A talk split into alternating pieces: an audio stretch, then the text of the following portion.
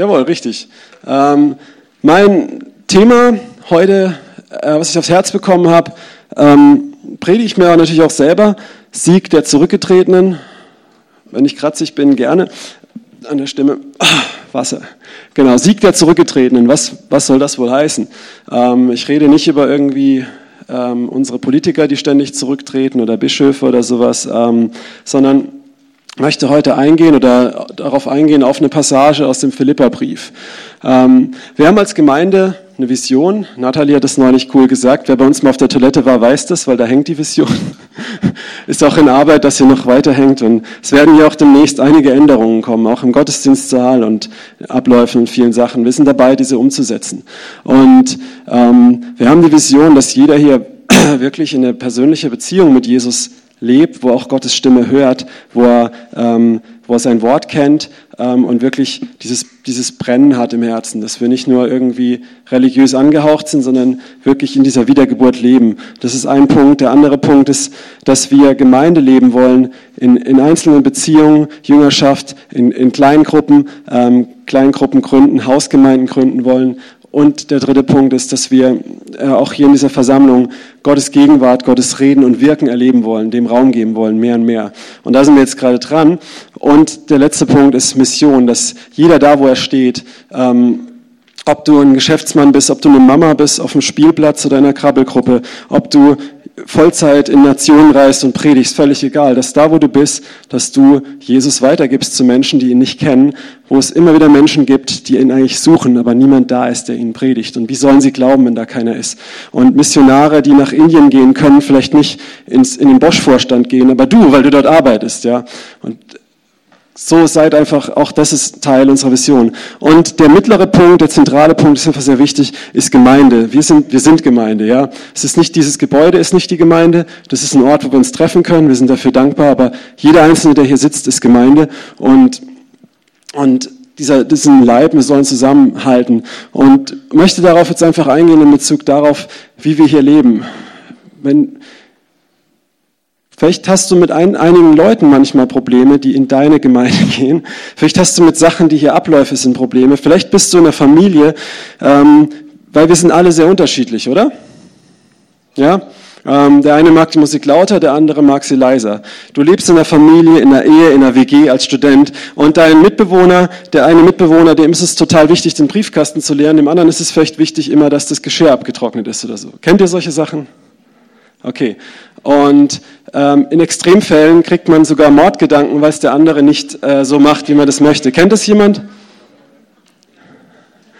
Manchmal auch in der Gemeinde, ja. Also ich erlebe nicht Mordgedanken, aber ich erlebe, dass Leute manchmal äh, eine Gemeinde verlassen, eine Glaubensgemeinschaft verlassen, weil der Prediger zu laut spricht oder solche Sachen, ja. Und äh, manchmal, wenn du manchmal äh, mit Ehepaaren redest, warum sie sich trennen, dann sind das manchmal so banale Sachen. Und ich möchte heute eingehen auf, auf eine Stelle, die, glaube ich, sehr, sehr wichtig ist, auf was, was wir vielleicht auch alle kennen, aber es gut ist, dass wir daran erinnert werden, aus dem Philipperbrief Kapitel 2. Ähm, und zwar möchte ich das in zwei Passagen aufgliedern. Das ist Vers 3 und 4 und danach die folgende. Ich möchte jetzt nicht den, den ganzen Kapitel vorlesen, das könnt ihr auch machen. Ähm, da holt Paulus aus im Anfang, ähm, was, was er sich wünscht von den Philippern. Das ist das und das bei euch schon da, ist der Ermutigung und, und, und. Er macht meine Freude vollkommen ähm, und geht dann weiter. Und er spricht hier darüber, was sie tun sollen und nicht tun sollen, wie sie miteinander umgehen. Und später spricht Paulus darüber, dass wir auf Jesus schauen sollen als Vorbild. Und darauf möchte ich später noch kommen. Und jetzt erstmal auf uns schauen. Ähm, hier heißt es in Vers 3 und 4, Philippa 2, tut nichts aus Parteigeist oder eitler Ruhmsucht, sondern durch Demut achte einer den anderen höher als sich selbst, indem jeder nicht nur das Seine ins Auge fasst, sondern auch das des anderen. Ähm, ja, und ich meine, wenn wir Jesus nachfolgen, sollten wir wissen, dass Liebe nicht das Ihre sucht, oder? Wenn du mal in der Bibel liest, wie Liebe definiert wird, dann ist es eigentlich als selbstlos definiert. In der Welt wird sie definiert als Selbsterfüllung. ich, bin verliebt in eine Frau, die mir toll gefällt, die mir alles geben kann, was ich will, deswegen will ich sie auch heiraten. Und bin ich mir nicht sicher, dass sie mir alles gibt, was ich will, dann bin ich mir auch nicht sicher, ob ich sie heirate. So ist das Denken in der Welt, aber das Denken äh, Gottes, das Herz Gottes, kannst du im 1. Korinther 13 nachlesen, ist eigentlich eher, äh, was kann ich dem anderen geben? Ja? Ähm, und dass man nicht auf sich selbst schaut, sondern eigentlich auf den anderen. Bonhoeffer hat mal gesagt, Liebe sucht nicht alles vom anderen, sondern alles für den anderen. Ja? Und das finde ich fasst das sehr gut zusammen.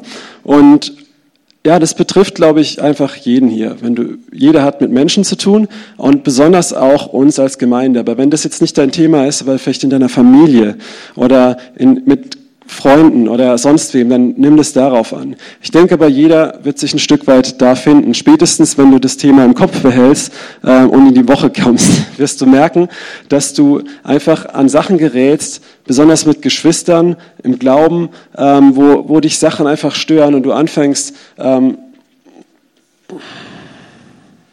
mhm, ähm, ja, die Leute ähm, zu kritisieren. Und hier ermahnt Paulus diese Gemeinde, dass kein Parteigeist kommt. Er spricht interessanterweise von einem Geist. Also natürlich meint er halt so eine Haltung, aber wir werden später noch hören, dass hinter vielen Haltungen auch ähm, tatsächlich geistliche Mächte stecken.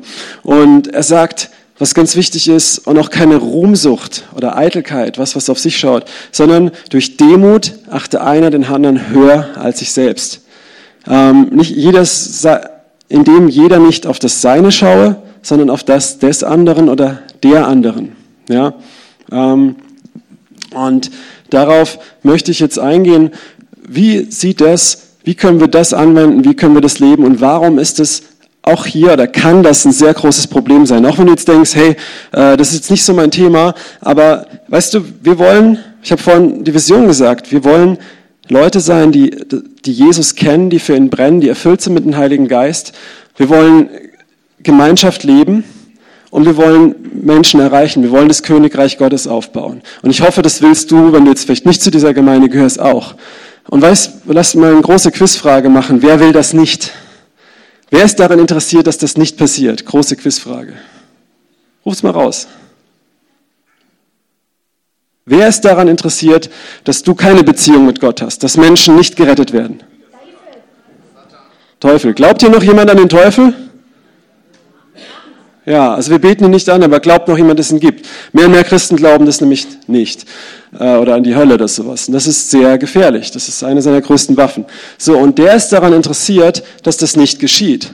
Und wo wirst du zugerüstet? Du wirst zugerüstet bei Jesus und in der Gemeinschaft. Ja, wir sollen Gott lieben und den Nächsten lieben. Wir sollen auch in einer Gemeinschaft leben. Ob das jetzt diese Gemeinde ist oder, weil jeder Christ braucht irgendeine Form von Glaubensgemeinschaft. Dieses Solo-Christentum funktioniert nicht. Ja, ähm, und es muss, es kann eine große Gemeinde, eine kleine Gemeinde, eine Hausgemeinde sein, aber du brauchst eine Gemeinschaft, wo, wo du wirklich auch äh, mit anderen Geschwistern unter einer gewissen Leiterschaft stehst und auch in Austausch und eine Rechenschaft hast voreinander und ähm, Erbauung, Gebet füreinander.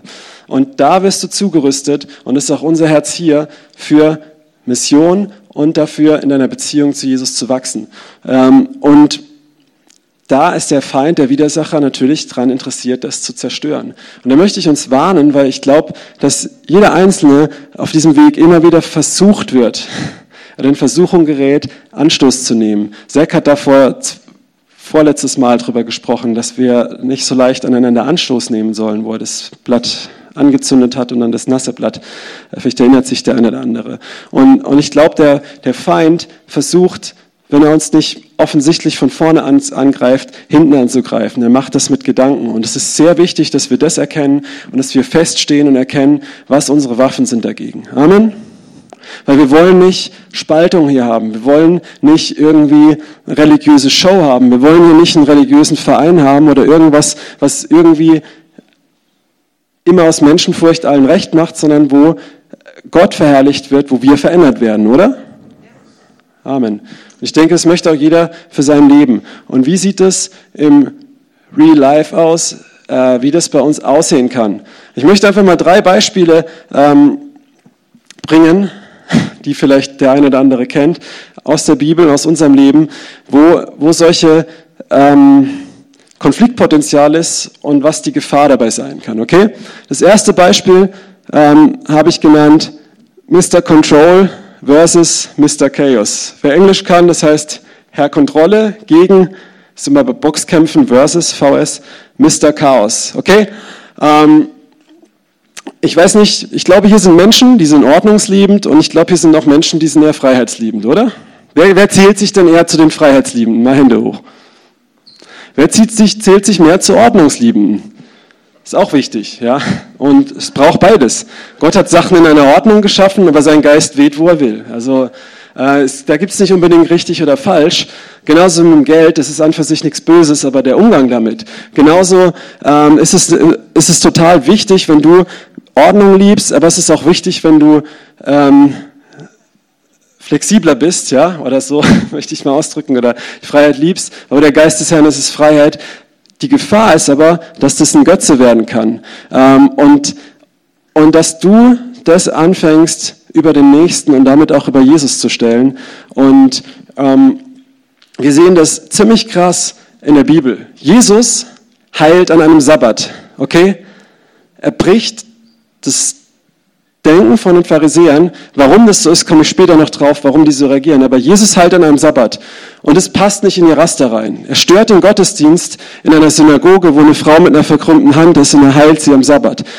Und, und, und. Und er konfrontiert die Leute mit ihrem harten Herzen. Was ist die Reaktion der, der Schriftgelehrten in den krassesten Fällen danach? Wer, wer weiß das? Sie wollen ihn töten. Ja, ich habe vorhin gesagt, wer hatte mal Mordgedanken? Wir finden es in der Bibel, ja. Ähm, das, ist, das ist krass. Ja? Ähm, Gott hat Ordnung gegeben, ganz klar, und das ist auch wichtig. Ja? Aber ähm,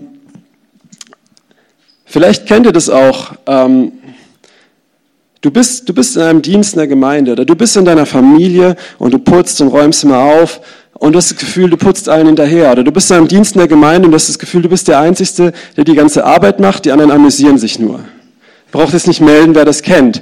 Oder du bist, das ist das Gefühl, du bist der Einzige, der immer pünktlich ist, die anderen sind zu spät. Oder du hast das Gefühl, du bist der Einzige, der den richtigen Frömmigkeitsstil hat, ähm, in Schweigsamkeit und Gottseligkeit und die anderen sind immer zu laut. Oder, oder, oder. Ich könnte jetzt die Palette immer weitermachen. Aber wisst ihr, von was ich rede? Ja? Du meinst, ey, ähm, das hat so und so zu laufen und ich, ich halte mich daran, ich mache das und dann sind da aber andere, die immer aus der Reihe tanzen. Du, du kochst hier jeden Sonntag und es gibt Leute, die essen immer mit und spülen nicht mal ab. Du, wisst ihr, soll ich weitermachen, ja? Ähm, du, du hörst immer zu, aber andere lassen dich nie zu Wort kommen. Soll ich weitermachen? Ja? Okay. Ähm, langsam gehen mir die Beispiele aus. Aber ähm, du machst Absprachen und die anderen halten sich nicht dran. Ähm, und, und immer, immer wieder und immer du und, und Du hast die Vorstellung, dass das so und so zu laufen hat, jemand anders macht es plötzlich anders. Ähm, da steht jetzt plötzlich jemand vorne, den hast du hier noch nie gesehen, aber warum hat der jetzt das Mikro in der Hand und nicht du, obwohl du schon hier zehn Jahre sitzt? Ähm, deine Frau klappt immer die Klobrille nicht runter und so weiter. Also, oder der Mann, wahrscheinlich eher der Mann, aber okay. Ja. Die Lobpreislieder sind immer Englisch ich singe aus Prinzip nicht mit. Ja? So wie der jetzt betet, das ist bestimmt nur Show. Da setze ich mich jetzt hin und zeige allen, dass ich das nicht gut finde. So. Ja? Und, und das geht manchmal echt so weit und du fängst an, weil, ah, Moment mal, vielleicht liege ich ja falsch. Also muss ich jetzt zur Ruth gehen und sagen, hey Ruth, ist dir das auch schon aufgefallen? Du bist ja auch so wie ich. Wir wollen uns nur austauschen, wir wollen nicht schlecht reden, wir mögen die Person ja, aber ich möchte nur sehen, ob ich das auch wahrnehme, damit ich sie zurechtweisen kann. Das mache ich natürlich nicht, ich rede jetzt nur mit dir und, und sie sagt noch was und ach, das habe ich noch gar nicht gesehen, das ist ja noch schlimmer. Ja, die hat voll recht. Oh, ja, und jetzt sehen das schon drei Leute, das ist hier das große Problem. Und eigentlich ist es nur eine Frage von Lautstärke oder irgendwas. Okay? Versteht ihr, was ich meine? Und was passiert hier? Spaltung, Parteiung. Auf was gucken wir? Auf unsere, auf unsere eigene Sache, wie es uns passt, oder? Ja. Ähm, und nach und nach kommt Bitterkeit rein, weil man das auch nicht anspricht, oder man spricht es an, ja, du bist immer so und so, und irgendwann platzt der Kragen und dann dem anderen vor die Füße. Das ist ja noch okay, wenn man zumindest zum anderen kommt. Aber oft ähm, geht man erstmal zu anderen und es gibt eine Parteiung. Und da ist keine Einheit. Ähm, wie will denn da der Heilige Geist? Wisst ihr, das, wisst, ihr, wisst ihr, wie man den Heiligen Geist betrübt? Schon mal jemand hier Epheser 4 gelesen? Mal Hände hoch. Okay, da steht, dass man nicht schlecht übereinander reden soll, sondern was erbaulich ist. Weil wenn man schlecht übereinander redet, betrübt man damit den Heiligen Geist. Und das sage ich jetzt nicht als jemand, der das noch nie getan hat, okay? Ähm, ich merke meistens danach, ouch. Und dann versucht man das wieder so gut zu machen und ja, ich habe ja auch Fehler und so. Also ähm, ich predigte auch zu mir selber, aber das, das ist eine Ermahnung an uns, ja, an jeden Einzelnen, wo du stehst und uns als Gemeinde äh, im Guten, ja, weil ähm, weil Jesus möchte so Sachen aufdecken und er möchte ähm, da wirklich so so eine ähm, Einheit reinbringen, in der, in der alle freigesetzt werden, weil wir brauchen uns gegenseitig. Und natürlich ist es auch so, dass die Leute, die immer aus der Reihe tanzen und damit den anderen auf die Nerven gehen, auch Rücksicht nehmen können. Das ist natürlich auch klar. Aber ich rede jetzt mal speziell von, von den Leuten, ähm, wo, wo man aufpassen muss, wo es zwar wichtig ist, eine kleine Sache wichtig ist, aber die Frage ist, was ist wichtiger? Ich gehe nochmal zurück zu Jesus. Der Sabbat ist wichtig, aber was ist wichtiger, am Sabbat ein Leben zu retten, zu erhalten oder es zu töten, weil man nichts macht? Versteht ihr, was ich meine? Der barmherzige Samariter, ähm, ein verblutender Mann liegt an der Straßenrand und ist die Straße von Jericho nach Jerusalem, sagt Jesus. Ich bin da lang gefahren und ein Jude hat mir dieses Gleichnis erklärt und er sagt, ähm, was worüber Jesus spricht, ist, dass dort ähm, der der ähm, Levit und der Priester, sie waren auf dem Weg nach Jerusalem zum Tempel und sie wollten das Opfer Gott darbringen, was ja was Gutes ist. Und du darfst Gott nicht opfern, wenn du einen Toten berührt hast, weil du dann unrein bist. Für bis zum Ende des Tages oder der Woche, ich weiß nicht mehr genau. Ähm, aber was ja eigentlich eine gute Motivation ist. Aber was machen sie? Sie lassen den Mann da eigentlich verbluten, damit sie Gott ein Opfer bringen können. Mal Hand aufs Herz, ne? Autsch. Wisst ihr, was ich meine? Wie oft kommt man selber in die Situation, wo man was sieht, was natürlich nicht richtig ist. Dass jemand zu spät kommt, ist respektlos und, und, und. Ähm, wenn man hier einen Dienst hat, an den Armen zum Beispiel, und es werden mal irgendwie Sachen nicht aufgeräumt, aber ähm, und jemand anders muss es aufräumen, ist das blöd für den. Aber wenn man dann, aber was ist wichtiger, ja? Dass die Armen die frohe Botschaft hören oder dass halt dann einer mehr aufräumen muss. Das ist natürlich nicht, man sollte da auch drauf achten. Versteht ihr diese Gewichtigkeit? Wie schnell Satan es schafft, einen in so eine Selbstgerechtigkeit zu bringen, in so ein, ich habe doch das Recht dazu. Und wisst ihr, was Satan bedeutet? Verkläger, das ist sein Vorname. Teufel, Diabolos ist der Durcheinanderwerfer, der Verwirrer, der Verdreher und Satan ist der Verkläger. Das ist sein Name. Und Satan wurde aus dem Himmel geworfen, der Verkläger der Brüder. In Sacharja liest du, wie er vor Gott steht und den hohen Priester Jeschua verklagt. Aber in Offenbarung lesen wir in äh, Lukas 10, dass er aus dem Himmel geschleudert wurde. Wer macht heute am meisten seinen Job? Satan ist nicht mehr im Himmel, so steht es in der Schrift. Wer macht seinen Job als Verkläger? Wir, ich, ganz oft. Ist, wollen wir das? Nein. Und es ist manchmal sehr herausfordernd, weil wir sind ja im Recht. Ja, und so lassen die Leute hier, lassen ihn lieber verbluten, äh, um das, das, das kleinere Gebot, sage ich mal, zu erfüllen, was, was ja richtig ist. Und ähm, genau, und lasst uns da, spreche ich zu euch, macht es Sinn? Lasst uns, wenn, wenn du an dem Punkt bist, darauf achten, hey, was ist hier, was ist hier wichtiger? Auch wenn du im Recht bist. Jesus, wir lesen später weiter, Jesus hat sein Recht aufgegeben, Gott gleich zu sein. Und darauf sollen wir schauen. Jetzt habe ich es vorweggenommen. Aber Rhetorik steht hinten dran. Es steht das Herz jetzt vorne dran, okay? Amen. Habt ihr verstanden, was ich meine? Okay. Nächster Punkt. Ähm, oh, genau. Jetzt in die andere Richtung. Ich möchte, oh, es sind nicht nur die Leute, die, die auf die Ordnung Wert legen. Das ist nicht verkehrt, wie gesagt. Ne? Und, und beide müssen aufeinander achten. Auch, auch der, ähm, ja. Aber kennt ihr das? Mr. Gott hat mir gesagt versus Mr. Frieden. Wer hat mal den ersten Korintherbrief Kapitel 14 gelesen? So, ich rede jetzt zu den Bibelstrebern. Wer das erste Mal hier sitzt und noch nie in der Gemeinde war, dann werde ich es jetzt erklären. Okay, also, aber äh, wer, wen das betrifft, für den darf ich dir trotzdem sagen, dass diese Bibelstellen haben einen Bezug zum Leben und es ist gut, wenn du sie liest und es, es kann dir helfen. Es hat mein Leben schon gerettet, wenn du Gottes Wort kennst. Okay, ähm, da steht, so, da redet Paulus über die Gemeinde, über den Ablauf in der Gemeinde in Korinth. Und da gibt es Leute, die zum Beispiel, er nimmt das Beispiel, die laut in Zungen reden, die ganze Zeit eigentlich nur und es nie auslegen. Und scheinbar gibt es dort nichts anderes als Zungenrede, wahrscheinlich keine profitieren so, weil er sagt, wenn ihr zusammenkommen sollte, sollte jeder was zu geben haben und sollte alles da sein und man sollte es auch verstehen und es sollte eine Auslegung haben für die anderen. Damit will ich jetzt nicht sagen, dass Zungenreden in der Gemeinde verkehrt ist oder so. Darum geht es mir jetzt gar nicht. Äh, das sagt auch Paulus nicht. Er sagt nur, man soll es auslegen, damit es allen dient. Aber was ich meine ist, dass du manchmal Leute hast, auch in, einer, ähm, in einem Umfeld, die sagen, die haben wirklich den Eindruck, Gott hat ihnen jetzt gezeigt, sie sollen das und das machen. Ähm, und es kann auch sein, aber die Frage ist, wem dient es jetzt? Ja, ähm, zum Beispiel hast du den Eindruck, du musst in Zungen beten. Und du stellst dich vor und du fängst an laut in Zungen zu beten während dem Lobpreis und fünf, sechs, sieben, acht Leute kommen jetzt voll raus und denken, was macht der da? Und fangen an, auf dich zu schauen und nicht mehr auf Gott vielleicht. Verstehst du, was ich meine?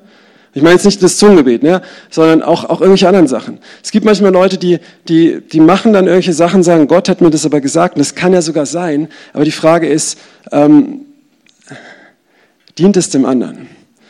Die ganzen Briefe im Neuen Testament sind davon voll, wo Paulus zum Beispiel über das Essen spricht, wo, wo er spricht, wir haben es vorhin gehört, das Reich Gottes ist nicht Friede, äh, ist nicht Essen und Trinken, sondern Friede, Freude und Gerechtigkeit. Wo, wo, wo Menschen eine Offenbarung von Gott haben, dass sie alles essen können und keine Angst haben brauchen, ob das jetzt irgendwie belastet ist oder nicht. Ähm, und es ist eine Freiheit, die sie von Gott haben aber wo Paulus ermahnt, nur weil ihr die Freiheit habt, obwohl das eigentlich richtig ist, tretet lieber zurück für den anderen, den ihr dadurch verunsichert. Versteht ihr, was ich meine? Und ähm, Paulus, Paulus sagt interessanterweise nicht, dass Gott, er sagt, Gott ist kein Gott der Unordnung. Und dann sagt er nicht, Gott ist ein Gott der Ordnung, sondern Gott ist ein Gott des Friedens. Ja, also Gott ist kein Ordnungsfanatiker, aber ein Gott des Friedens. Und ähm, was nicht heißt, dass alles durchgetaktet sein muss und perfekt sein muss, aber ähm, dass auch, wenn Gott Offenbarung gibt oder Sachen gibt oder du eine Form hast, deinen Glauben auszudrücken oder sonst was, ähm, dass, es, dass es toll ist, aber dass du auch immer wieder, dass es eigentlich vorne dran steht, ein Stück weit, ähm, dass du den anderen nicht von Gott wegreißt, oder? Oder seinen Blick von ihm ablenkst oder störst oder so. Verstehst du?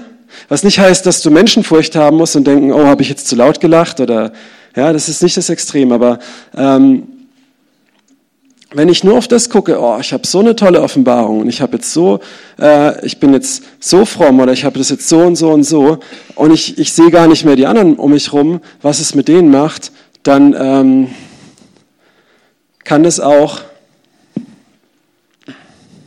dann kann das auch ähm, dann, dann dient es nicht den anderen, dann dient es mir selber, oder?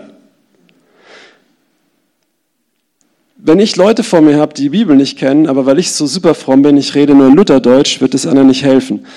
Wenn ich, ähm, wenn ich in einer Versammlung, wo einfach ähm, ständig nur Sachen mache, die, die für mich toll sind, für mich erbauend sind, ähm, die die anderen überhaupt nicht verstehen, die sie nur verwirren, dann hat es niemandem gedient, oder? Was schon sein kann, dass du von Gott mal auch wirklich, dass, du, dass Gott spricht und die Propheten haben als komische Sachen gemacht, ja. Aber ähm, die Frage ist immer, dient es den anderen? Und manchmal kannst du das ja auch in der Form machen, dass es den anderen dient. Ja? Du kannst es auslegen und sowas. Ne? Und, und das ist aber auch, hier ist die Frage, worauf ich eigentlich raus will. Ich will jetzt nicht in Sonderbeispiele gehen und Regeln aufstellen und man darf jetzt nicht laut in Zungen beten. Das ist Quatsch, darum geht es nicht. Ähm, sondern, sondern eher sich zu fragen, bevor ich das mache, dient es jetzt der Versammlung, dient es dem anderen oder ist es nur, ich habe eine tolle Erkenntnis und das mache ich jetzt, weil Gott es mir gesagt hat. Versteht ihr, was ich meine? Bin ich bereit, obwohl ich im Recht bin, auch hier vielleicht sogar, mich zurückzuhalten aus Liebe für den anderen. Versteht ihr? Nicht Gottes Wort zurückzuhalten. Wenn, ich ein, wenn Gott mir sagt, sagt der Ruth das und das, dann soll ich es ja auch sagen. Ja? Aber äh, wenn ich das Gefühl habe, ich muss jetzt von vorne anschreien, es kann vielleicht auch mal richtig sein, aber mir geht es, dass ich mich zumindest mal frage, bringt es jetzt was? Ist es jetzt, versteht ihr? Wirklich dienlich für den anderen. Oder gucke ich nur auf, ich bin, ich, ich höre Gott so toll und ich bin so, oder? ähm, ich habe ja so eine tolle Gabe und da, da, da. Oder gucke ich wirklich auf den anderen, ob es dem anderen dient? Macht das Sinn? Okay. Nächster Punkt. Und das ist eigentlich das Wichtigste. Mr. Stolz gegen Mr. Demut. Ähm, ich habe vorhin gesagt, dass die Pharisäer Jesus töten wollten, weil er am Sabbat geheilt hat. Ich glaube, ihr erstes Motiv war nicht, dass Jesus die Sabbatordnung gestört hat, sondern dass alle Leute Jesus nachgelaufen sind und ihnen ist keiner nachgelaufen. Oder? Und sie waren neidisch und ihr Stolz war gekränkt und sie haben gesagt, das kann ja nicht richtig sein und der bricht den Sabbat, also lasst ihn uns töten. Ja, so. Versteht ihr? Und, ähm, und ich denke, das ist, das ist der gefährlichste Punkt, denn ähm, was war die größte oder die erste Sünde von Satan, von Luzifer? Was war seine Ursünde oder eigentlich die Ursünde, bevor der Sündenfall im Garten Eden war eigentlich? Was war die erste Sünde? Stolz. Okay. Würden wir jemand predigen lassen, der in Ehebruch lebt? Der darin lebt, nicht der es mal gemacht hat, umgekehrt, der darin lebt. Wahrscheinlich nicht. Würden wir jemand predigen lassen, der drogenabhängig ist hier? Wahrscheinlich nicht. Würden wir jemand leben lassen, der in Stolz lebt? Ja, man kann es nicht so leicht unterscheiden. Ja? Wenn, man, wenn es ganz klar ist, würde man wahrscheinlich auch sagen nein. Aber, aber das ist eigentlich, was ich damit sagen will, ist nur, ähm, wir sehen das oft, wir sehen es nicht, dass das eigentlich eine der schlimmsten Sünden ist. Satan hatte dieses, er war stolz, ich will mich erheben, ich will höher sein, ich will, ich will, ich will. Und sucht das eigene, oder? Das seine. Und wenn man in einer Versammlung ist, und ich habe es vorhin auch gesagt, und immer wird der andere gehört, immer loben den anderen die Leute. Wenn der einen Eindruck hat, dann finden es alle toll. Wenn ich was sage, bemerkt es keiner und sowas. Wisst ihr, was ich meine? Wird dein Stolz gekränkt. Ne? Ähm, ich kann es aber viel besser wie der, aber dem folgen viel mehr nach. Ja? Jesus und Johannes der Täufer. hey, Johannes, all die Leute rennen jetzt Jesus nach und nicht mehr dir. Aber was macht Johannes? Wie reagiert er? In Demut, ja. Und das ist, das ist, was wir brauchen. Deswegen sagt Paulus, in Demut ordnet sich einer dem anderen unter. Und manchmal braucht es Demut, dass man sich auch zurechtweisen lässt. Ähm, mich haben oft Leute zurechtgewiesen, die ich gerne zurechtgewiesen hätte, aber sie haben mich zuerst zurechtgewiesen. und auf eine Art und Weise, die mir überhaupt nicht gepasst hat ja, ähm, wo ich ganz schnell irgendeinen Bibelvers finden könnte, hey, die Frau hat zu schweigen oder solche Sachen. Ja. aber, ähm, aber hier ist die Frage, hey, fange ich jetzt so an? Ja, genau so. Ähm, nehme ich hier ein gewisses kleines Gebot und auch in diesem Fall etwas aus dem Kontext, ähm, etwas sehr aus dem Kontext. Ähm, oder sage ich, okay Gott, ich demütige mich und sie hat recht und ich sage, vielen Dank, du hast recht, danke, ich werde daran arbeiten und es hilft mir weiter, ich kann wachsen. Und es hilft der Versammlung weiter, oder? Und es hilft den Leuten um mich herum weiter. Okay? Ähm, also das ist, das ist auch ein praktisches Beispiel, wo ich denke, wo wir alle immer wieder in Versuchung kommen, Anstoß zu nehmen. Schau nicht auf, auf unsers, sondern auf das, was ähm, was, was dem anderen dient und was Gott die Ehre gibt, oder? Okay. Und das Ganze ähm, ist ein geistlicher Kampf. Ja? Das ist geistlicher Kampf. Ich sage es mal krass, geistlicher Kampf ist nicht nur durch Hörner blasen oder Fahnen schwingen oder ist auf den Berg klettern und irgendwas proklamieren. Das kann auch sein. Also habe ich auch schon Sachen erlebt und Zeugnisse, das ist auch, aber geistlicher Kampf, der, der Hauptschauplatz ähm, geht über unsere Gedanken. Das muss uns bewusst sein. Wenn du dir die Waffenrüstung Gottes anguckst, wirst du sehen, dass alles, der Helm des Heils, ähm, das sind gute Gedanken versus schlechte Gedanken. Wir sollen Gedanken gefangen nehmen unter den Gehorsam Jesu Christi. Ein Gedanke kommt, sag, guck dir mal den anderen an, was der jetzt schon wieder gemacht hat, was der sich ständig leistet. Ich nehme dich gefangen. Fahr zur Hölle. Das darfst du sagen. Wer das mal gerne sagen möchte, sagst du diesen Gedanken. ja, wohin soll, da kommen sie her, also geht wieder zurück dahin, ja. Ähm, und das ist Gedanken gefangen nehmen. Ja? Ähm, ich treibe sehr viel Dämonen aus und, ähm, und das ist eigentlich genau dasselbe. Das, diese Gedanken kommen meistens nicht von dir, sondern sie werden versucht, in dein Fleisch zu sehen. Aber erst wenn dein Fleisch sagt Ja und Amen dazu, dann ist es deine Sünde. Vorher ist es Versuchung. Die Versuchung gebiert Sünde, die Sünde gebiert den Tod. Und wenn du einen blöden Gedanken kriegst, ist es erstmal der Versucher, der kommt, weil die, der Sünde muss die Versuchung vorangehen. Wenn du dann Amen dazu sagst, dann wird es zur Sünde. Und so funktioniert dieser geistige Kampf. Wir haben einen Helm des Heils, ein Schild des Glaubens. Das ist auch was, was in Gedanken geschieht. Den Brustpanzer der Gerechtigkeit gegen Verdammnis, Gedanken. Ein Schwert des Geistes, das Wort Gottes ist Wahrheit, ne? Ähm, um mit der Wahrheit diesen Gedanken entgegenzutreten. Ähm, mit dem Wort, den Gürtel der Wahrheit, nicht Lügen zu glauben und die Stiefel der Bereitschaft, diese Wahrheit, auch diese, gegen diese Lügen der Welt weiterzugeben, auch diese Gedanken. Ja? Und ähm, na, hier komm schon, hallo. Genau. Sprüche 4, 23 zitiere ich immer wieder gerne. Mehr als alles andere, hüte dein Herz, denn daraus strömt das Leben. Satan möchte, dass unserem Herz Tod strömt. Er möchte uns zu seinem Stellvertreter im Himmel machen, dass wir unsere Brüder und Schwestern verklagen. Er möchte, dass wir nicht die frohe Botschaft predigen, sondern dass wir andere fertig machen. Er möchte, dass wir nicht segnen, sondern dass wir fluchen. Und wie schafft er das? Über unsere Gedanken. Lies mal, lies mal die Schrift. Ähm, Petrus, komm zu Jesus. Du wirst ganz sicher nicht äh, in, in Jerusalem sterben, weil ich habe ja vor, dass du der König von Israel wirst und ich dein Stellvertreter. Das geht gar nicht. Passt mir nicht in den Kram. Was sagt Jesus? Weiche von mir, Satan! Denn du hast nicht die Gedanken Gottes, sondern der Menschen. Ja, das ist übel. Und ähm, was hat Satan hat durch Petrus gesprochen und hat Tod ausgesprochen. Und wie äußert sich das? Jesus rette dein Leben. so, ne? ähm, Epheser 4, 27 sagt, gebt dem Teufel keinen Raum in euch. Und das ist genau, genau das. Wenn wir in, in Versammlungen sind, im Leib Jesu, ob das hier ist, im Gottesdienst, wo dir vielleicht das oder das nicht passt, in der Gemeinschaft mit Brüdern und Schwestern, in deiner Familie, in deiner WG oder sonst wo, wo Satan versucht, deine Beziehungen zu zerstören wegen irgendwelchen Details, wegen deinem Stolz oder sonstigen Sachen, dann gib dem Teufel keinen Raum.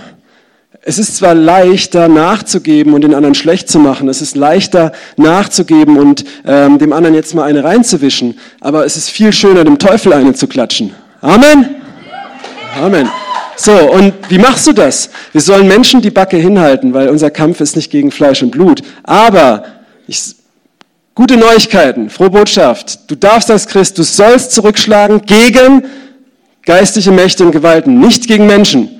Das tut Satan weh, wenn du deine Feinde liebst. Das tut ihm weh. Und das macht es auch leichter, sie zu lieben. Amen. So, aber wenn du, wenn er kommt, wenn der Versucher kommt, wenn diese Gedanken kommen, wenn dämonische Mächte kommen, die versuchen dich in Bitterkeit. Ich habe schon Sachen aus Leuten ausgetrieben, Geister der Bitterkeit und Lästerung und, und, und, wo Leute sich, äh, da habe ich jetzt keine Zeit, es zu erklären, andermal, richtig tief in die Sachen reingekniet haben und dem Teufel so viel Raum gegeben haben, dass irgendwann Geister da waren, die sie fast fremdgesteuert haben. Ja, ähm, gebt dem Teufel den Raum nicht. Gib ihm einen Slap, ja, und ähm, wie machst du das? Dass du gleich, wenn die Versuchung kommt, sagst, nein, Korb geben. Wer hat schon mal einen Korb gekriegt? Wisst ihr, was ein Korb? Eine Abfuhr. So, ja? Äh, vielleicht auch im Job oder sonst wo. Möchtest du, dass dieses Gefühl der Teufel hat? Ja, ne? So, ähm, noch viel mehr möchten wir Gott Ehre geben, aber die, weißt du, Gott ist nicht schuld an deinen Lebenskrisen, es ist der Teufel. Gott ist nicht schuld an Krankheiten, Gebrechen, es ist der Teufel. Und, oder, und, und du hast den Auftrag, er wurde aus dem Himmel geschmissen von Michael und jetzt sind wir hier auf der Erde und wir haben denselben Auftrag. Ja? Ähm, das Reich Gottes auszubreiten. Das ist kein christliches Wertedeutschland, sondern das sind es ist ein Menschen erfüllt mit dem Heiligen Geist. Das ist das Reich Gottes, das sich ausbreitet. Gebt dem Teufel keinen Raum. Tu ihm den Gefallen nicht. Weil er kommt, hoch, er kommt wie ein Dieb zu stehlen, zu töten und zu verderben. Das ist genau das, was er will. Das ist hinter diesen Gedanken. Und natürlich ist es völlig verständlich, dass du vielleicht ordentlich bist und die anderen sind es nie, dass du vielleicht das lieber leise und ruhig hast und der eine ist immer so laut vorne und da, da, da, da, da ja, oder dass, dass, dass du immer der bist, der voll von Gott hört und alle anderen sind so ungeistlich und ähm, es ist nur ihre Schuld, dass, dass sie nicht erbaut werden oder so. Aber ja, und er möchte auch gute Sachen gebrauchen oder immer wieder, um zu stehlen, zu verderben, um zu spalten, dass kein geistliches Leben daraus kommen kann. Und ähm, ja, ich habe auch mal eine Frau auf ein Bild genommen, ne? dass man nicht sagen kann, hier ähm, quotentechnisch unkorrekt. Nein, das bist du, okay? Die Braut Jesu. Das sieht vielleicht schöner aus, aber egal. Äh, so. Nein, das sind wir, das ist die Gemeinde, okay? Und genau, Satan versucht diese Brandpfeile in der Waffenrüstung des Bösen. Das kann, das ist Stolz, ja? Dein, dein Stolz ist angekratzt. Du machst es ja immer so und so, aber der andere sieht's nicht. Oh, ähm, du hast die und die Ansprüche, aber der andere geht nicht drauf ein. Ähm, du wirst nicht gesehen. Dein Dienst wird nicht wertgeschätzt. Da, da, da, da, da. Ähm, auf dich zu feuern. Ja, so möchte er dich zerstören. Gefühle von Ablehnung. Oh, keiner mag mich, deswegen ziehe ich mich jetzt zurück. Und Spaltung. Ja, er steckt dahinter tu ihm den Gefallen nicht. Und es ist, was ich sagen, es ist leichter, dem Teufel eine Abfuhr zu geben. Ähm, also wenn es dir schwerfällt, dich jetzt zu demütigen und den anderen trotzdem zu lieben und mal das Gute an ihm zu sehen oder so weiter oder auf ihn zuzugehen, mit ihm zu reden, das, das, oder ihm zu vergeben oder so. Das ist vielleicht schwer, aber dann ist es vielleicht eine Hilfe, wenn du weißt, dass wenn du dich dafür entscheidest, dass du dem Teufel keinen Gefallen tust, dass du diese Brandpfeile zerschlägst und dass er eine richtige Abfuhr gekriegt hat. Amen? Okay. Und ähm, ja, was ist die ultimative Antwort darauf? Schau auf Jesus. Ähm, wir hatten das neulich ähm, in unserem Hauskreis. Machen wir haben immer eine Zeit, wo, wo eine Minute einfach nur auf Gott gehört wird. Ähm, Encounter auch und, und danach jeder seinen Eindruck teilt. Und es ging alles in die gleiche Richtung und ein Bild war von einer Sonnenblume und es hat mich sehr angesprochen. Die Sonnenblumen, die sind ja wie solche ähm, Satellitenschüsseln, die wandern so mit der Sonne mit, ne? Strecken sich nach der Sonne aus. Mhm. Und ganz einfaches Prinzip eigentlich. Wenn du, wenn du Anstoß nimmst, wenn dir Sachen auf den Zeiger gehen, ja, an deinen Brüdern und Schwestern, ähm, an dem, wie Sachen in der Versammlung laufen, wo Gott dich vielleicht auch hingestellt hat. Vielleicht sagt er dir ganz klar, geh hier weg, ist okay, aber wenn er dich an diesen Ort, wo du stehst, ähm, hingestellt hat und du nimmst Anstoß, dann kannst du, wenn natürlich noch mehr die Fehler suchen, darauf gucken oder ganz einfach Du kannst dem Teufel nicht nur eine Abfuhr geben, sondern kannst ihn auch mit dem Hintern angucken. also nicht euch, aber ja. Und du kannst auf Jesus schauen, oder? Schau auf Jesus. Ähm, weißt du, wenn dich mal was voll nervt und du fühlst dich richtig ange, angegriffen von jemand oder sonst was, ähm, meistens meinen es die Leute gar nicht böse. Meistens. Gibt es natürlich auch. Aber was ganz hilfreich ist, wenn du einfach mal die Augen schließt und auf Jesus guckst und sagst, Jesus, wie siehst du die Person? Zeig mir mal sein Herz, zeig mir mal dein Herz darüber. Manchmal muss ich dann einfach lachen, weil ich denke, sag mal, es ist wie wenn man so, in meinem alten Leben war ich als, musste ich mich als ausnüchtern und wie wenn man so einen kalten Eimer Wasser auf den Kopf kriegt und wieder nüchtern ist und denkt, sag mal, über was habe ich denn da eigentlich mich aufgeregt, oder? Ja, ganz einfach. Es ist ganz einfach. Schau auf Jesus. Es ist die Standardantwort, aber eigentlich stimmt es, oder? Du kannst auf, auf diese Sachen gucken, da drin rumbohren, oder du schaust auf Jesus und er zeigt dir vielleicht auch mal gute Sachen. Er sagt, guck mal, aber der hat doch das und das gemacht und da und da und das und jenes. Und merkst, oh krass, der Kerl hat eigentlich mein Leben gerettet schon mal, aber ich sehe ja nur, äh, das, dass er mich die letzten drei Wochen vielleicht nicht Hallo gesagt hat oder so. Macht das Sinn? Und das ist, damit möchte ich schließen. Ähm, Denn ihr sollt so gesinnt sein, wie Jesus Christus es auch war. Zweite Teil, B-Teil. Welcher, der er sich in Gottes Gestalt befand, nicht daran festhielt, Gott gleich zu sein, sondern sich selbst entäußerte, die Gestalt eines Knechtes annahm und den Menschen ähnlich wurde und seinen äußersten Erscheinungen nach wie ein Mensch erfunden, sich selbst erniedrigte und gehorsam wurde bis zum Tod, ja am Kreuzestod. Darum hat Gott ihn über alle Maßen erhöht und ihm den Namen geschenkt, der über allen Namen ist. Und das ist eigentlich der Punkt ähm, dass wir auf Jesus gucken. Und Jesus ist der, der hatte alles recht. Ja, er hätte es viel leichter gehabt ohne uns Menschen, oder? Ohne dich hätte Gott viel weniger Arbeit gehabt. Amen. Und ohne mich noch weniger. Aber, aber er hat sich trotzdem entschieden. Warum? Aus Liebe. Ja, und er hat nicht an seinem Recht festgehalten. Wenn du an deinem denkst, aber das ist mein Recht, dann denke an Jesus. Und denk mal daran, ich weiß nicht, was dein dein Verständnis ist von Bekehrung. Du hast nicht Gott zuliebe unterschrieben, dass er in dein Leben kommen kann. Wenn du so denkst, dann bekehr dich bitte. Du hast Jesus dein Leben gegeben.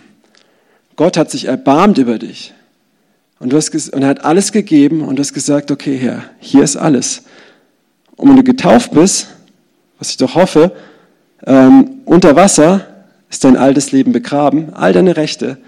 Und du bist auferstanden zum neuen Leben, das in Christus ist, das ihm gehört, in dem, der alles hingelegt hat, all seine Rechte losgelassen hat. Es ist ähnlich, wenn du so einen Ring trägst. Wenn du verstehst, was du damit gemacht hast, also verheiratet zu sein, hast du eigentlich all deine Rechte aufgegeben. Ja, wenn ich mit meiner Frau diskutiere und ich denke, ich bin jetzt im Recht und kann ihr einen Spruch drücken, sagt mir der Heilige Geist oft, du hast keine Rechte, geh und räum die Spülmaschine aus. Ja, Amen. Ja, ich habe nicht mehr Recht. Der Teufel meint vielleicht, er hat Recht. Ähm, aber ähm, ja, Jesus, wir sollen auf Jesus schauen, der das alles aufgegeben hat. Er hätte, er hätte alles Recht. Er ist der Einzige, der alles Recht hat. Der Teufel meint, er hat alles Recht und Jesus hat alles Recht. Und Jesus hat es aufgegeben und ihm folgen wir nach und haben ihm alles gegeben. Also haben wir keinen Rechtanspruch mehr, auf unserem Recht zu beharren, oder? Diese Demut, die Jesus hatte. Wir haben gern den Vers, kommt zu mir, alle, die ihr beladen seid, ich bin demütig und sanftmütig. Amen, das stimmt. Komm zu Jesus, schau auf ihn, wie die Sonnenblume. Aber dann erinnere dich dran, ähm, dass das auch für dich gilt. Also du empfängst es, dass du auch darin wandelst. Und es ist nicht so einfach. Und das Tolle ist, weil es nicht einfach ist, ist Jesus immer da, dass du auf ihn schauen kannst und immer wieder von seiner Demut nehmen kannst, oder? Ist das nicht wunderbar? Und das ist der Grund, warum man eigentlich auch seine Bibel lesen sollte. Nicht um Gott einen Gefallen zu tun, sondern um zu sehen, oh Mann, so ist Jesus. Oh, danke. Ja, er versteht mich. Ja. Und das Tolle ist, dass er auch sagt, dass er den Demütigen erhöht und den Stolzen erniedrigt. Ja, und dass Gott auch Menschen zurechtweisen kann, dass er das auch Leuten zeigen kann. Oder dass er dir vielleicht eine Gelegenheit gibt, wie du das in Liebe, aber sehr klar und sachlich dem anderen auch mal sagen kannst und er auch umkehren kann. Oder? Und was passiert dann? Dann wächst man geistlich. Dann passiert Mission. Dann passiert dieses vertiefte Jesus. Du kannst die Predigt jetzt liken, du kannst auf YouTube Predigten angucken, kannst Bibel lesen und und und. Aber richtig wachsen, ich sage immer, du wächst nicht in einer Gemeinde, wo alles toll ist, du wächst in einer Gemeinde, die messy ist und du lernst mit den Leuten klarzukommen, oder? Ja? Ich bin hier in dieser Gemeinde seit vielen, vielen Jahren. Ich wollte oft gehen. Ich bin am meisten daran gewachsen, dass mich Sachen genervt haben. Und ich bin hier geblieben. Und ich habe mit Leuten gesprochen. Ich habe manchmal Sachen ausgehalten. Ich habe manchmal mich gedemütigt. Ich habe auch manchmal voll falsch gehandelt, sehr oft sogar. Aber, ähm, aber daran bin ich gewachsen, oder? Und ähm, ja, jetzt hat jemand hier meine schöne Ordnung äh, durcheinander gebracht, weil wir noch einen Punkt haben, der bei der Abkündigung vergessen wurde. Wer war der Moderator? Oh, ähm, wir werden jetzt gleich in eine, in eine Zeit